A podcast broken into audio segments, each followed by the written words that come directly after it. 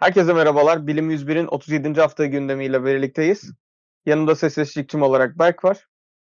Ee, umarız iyis- iyisinizdir. Her şey yolundadır. Herkesin sağlığı yerindedir.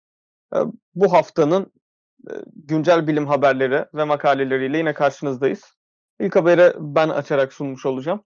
Ee, bu haftaki ilk haber bitkilerle alakalı. Daha doğrusu ormanlarla alakalı.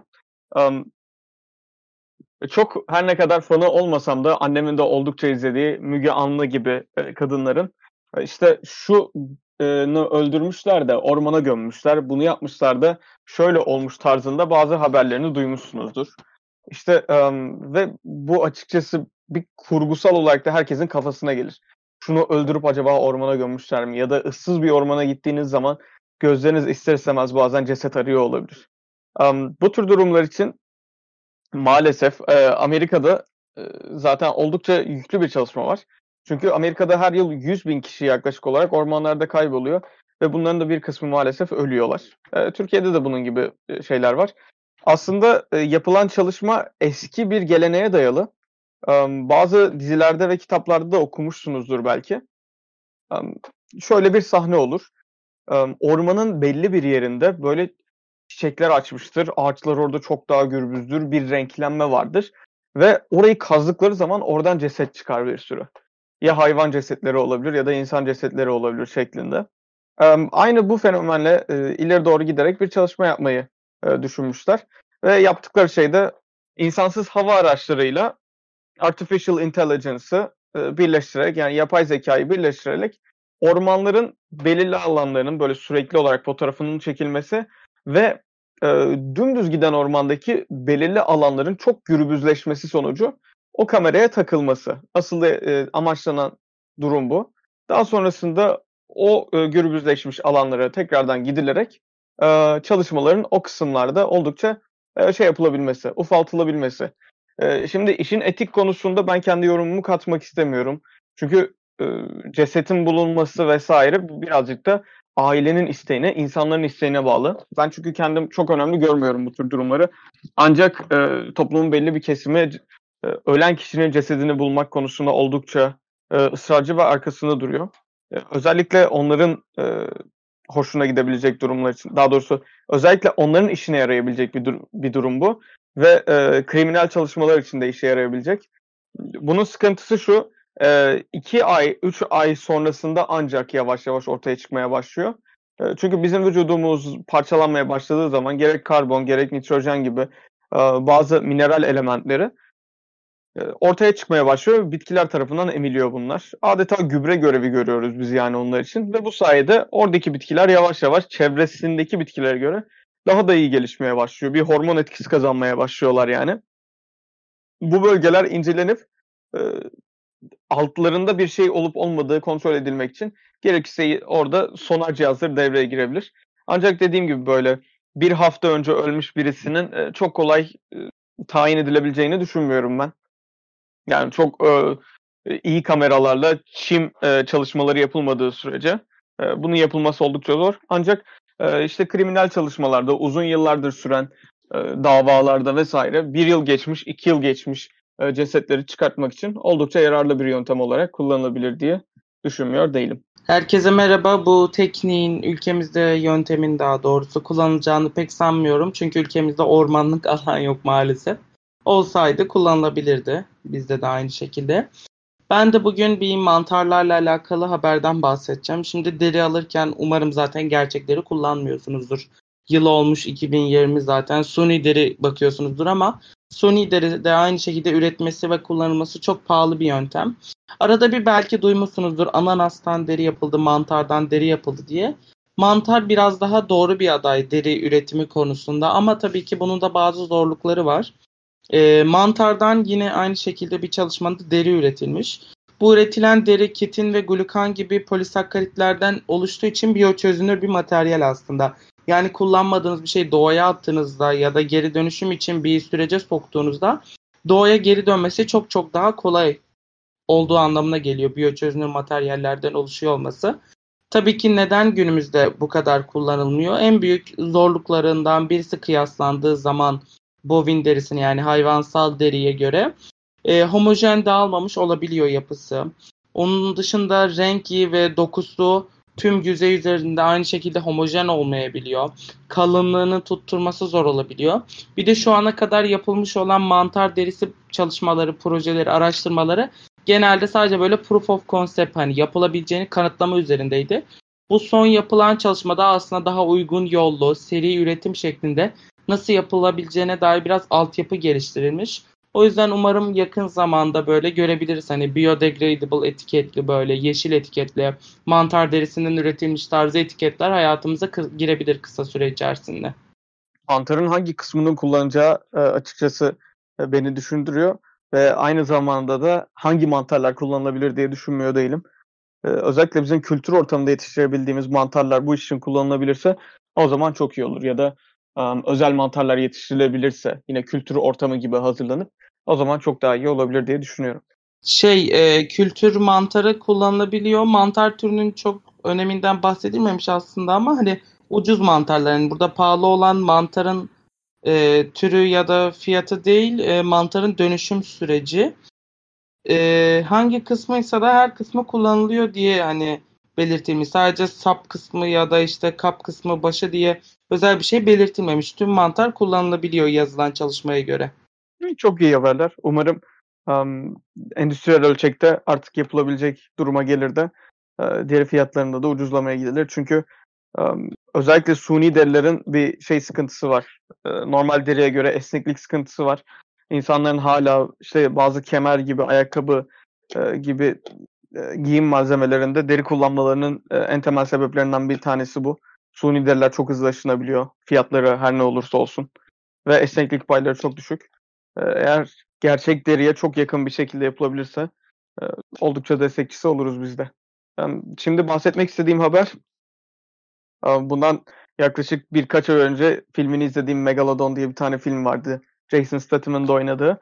Orada tabii benim dikkatimi çeken olay o kocaman bir işte köpek balığı denizlerde hala yaşıyor. İşte e, bir termoklin zonu var. O termoklin yani ısı değişimi zonu var. O ısı değişimi zonunu geçtiği anda işte o e, köpek balığı ortaya gözüküyor falan böyle şeklinde. Bir bilim kurgu filmiydi. Daha doğrusu bayağı ciddi bir kurgu filmiydi diyebilirim ona. E, bilim çok içerisinde değildi. Orada bahsedilen köpek balığı tabii ki megalodon denen bir canlı. Bugün en çok yakın akrabası olarak büyük beyaz köpek balığı biliniyor. Ancak bununla alakalı bir yeni çalışma var. Bizim kafamızdaki megalodonla alakalı temel imgelem bizim bulduğumuz dişlerle ancak yürütülebiliyordu. O da temelde şu şekilde yapılıyordu. İşte büyük beyaz köpek balıklarının döktükleri diş büyük beyaz köpek balıklarının boyutuyla karşılaştırılıyor. Her boyuttan olmak üzere. Ve yine megalodonların bulunan dişleri bununla doğru orantılı olarak büyütülünce karşımıza böyle 20 metrelik falan bir köpek balığı çıkıyor. Ortaya devasa. bununla alakalı daha iyi bir şey çalışması yapılmış ne derler imgelem çalışması yapılmış ve burada da şu kullanılıyor. Birkaç tane veri grubu kullanılıyor. öncelikle yapan kişi henüz sadece yüksek lisans mezunu ancak köpek balıklarına karşı oldukça ilgili birisiydi. Haberden bunu da, bunu da bir e, çizgi olarak bahsetmek istiyorum. Çünkü önemli geldi bana. bu kişi bu büyük beyaz köpek balıklarının aslında megalodonların en yakın akrabası olmadığından bahsediyor. Evet en yakın akrabaları ancak e, aslında bir dede gibi onlar için. Çünkü e, bahsettiği işte bazı limon köpek balığı, kaplan köpek balığı e, ve bilimum başka e, köpek balıklarının e, büyük beyaz köpek balığı kadar aynı derecede yakın akrabası olduğundan bahsediyor. Ve e, veri olarak da bunların hepsi kullanılıyor. Şimdi köpek balıkları ile alakalı şöyle bir e, güzel durum var. E, bu hayvanlar doğdukları zaman yetişkin formlarının bir minyatürü olarak doğuyorlar. Diğer balıkların aksine bir yumurtadan çıkma süreci vesaire yok. Anne karnından daha doğrusu ovovivipari şeklinde diyebileceğimiz yumurtanın anne karnında tutulması ve daha sonrasında böyle gelişimini belli bir aşamaya kadar tamamladıktan sonra annenin karnından bir yalancı doğum şeklinde atılması diyebiliriz bu duruma. Bu köpek balığı işte annesinin karnından çıktığında karnı diyoruz ama işte abdomeni diyelim. Annesinin abdomeninden çıktığı zaman aslında e, atalarının hemen hemen e, aynısı gibi görünen ancak çok daha ufak bir canlı gibi. Yani bir büyük beyaz köpek balığına benziyor. Ancak boyutu 7-8 metre değil de sadece 1 metre gibi. Bunun çalışması yapılırken de tabii diş boyutları, vücut ölçüleri vesaire hepsini karşılaştırılıyor ve fark ediliyor ki bir doğru orantı süreci var. Bu sadece büyük beyaz köpek balığında da yapılmıyor. Başka köpek balıkları cinsleri türlerinde de aynı şekilde sonuçlar alınınca büyük bu bahsettiğimiz megalodonu artık daha iyi bir imgelem şeklinde çıkartabiliyorlar ve boyutlarını en iyi şekilde artık uyarlayabiliyorlar. Evet diş boyutuyla kendi vücudunun boyutu arasındaki doğru orantıyı destekleyecek bir şekilde bu çalışma yapılıyor. Ve bunun haricinde de o köpek balık köpek balığının sadece yüzgecinin bir insan boyutunda olduğu yani bu um, pektoral yüzgeç dediğimiz işte hemen böyle köpek balığının göğsünün kenarından çıkan sadece bir yüzgecinin bile yaklaşık 1.8 metre boyunda olduğu fark ediliyor. Ve daha doğrusu hani fark ediliyor değil yine bir çıkarım sonucunda yapılıyor bu. Kuyruk boyutu yine düzenlenmiş oluyor bu sayede. Dorsal yüzgecinin yine boyutu düzenlenmiş oluyor. Ve böyle güzel tatlı bir sonuç çıkartılıyor ortaya.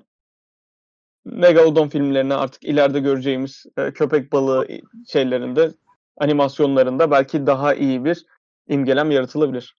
Zaten filmler bu tarz şeyleri çok hype eder böyle bilimsel bir şey genelde kara delikler hani hiçbir bilimsel çalışmada bu kez sene ya da yanlış hatırlıyor olabilirim geçen sene görmeden bilim kurgu filmlerde kaç yüz kere görmüştük yani.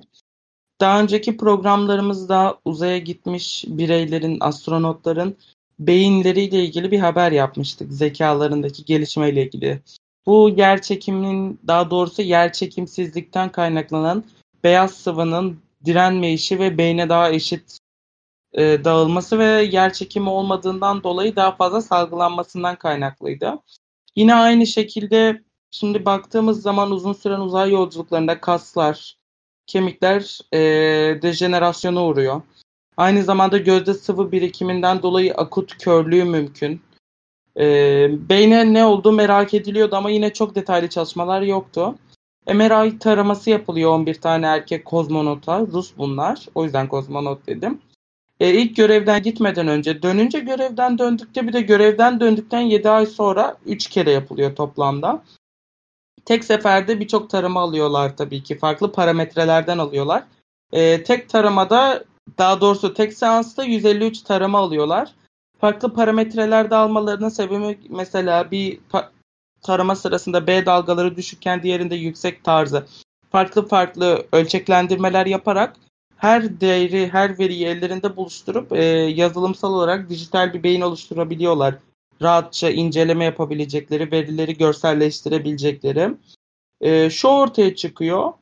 Uzun görevlerde beyin kafatasının farklı bölgelerine hareket ediyor. Yani reorganize oluyor. Fiziksel bir hareket gibi düşünebilirsiniz bunu.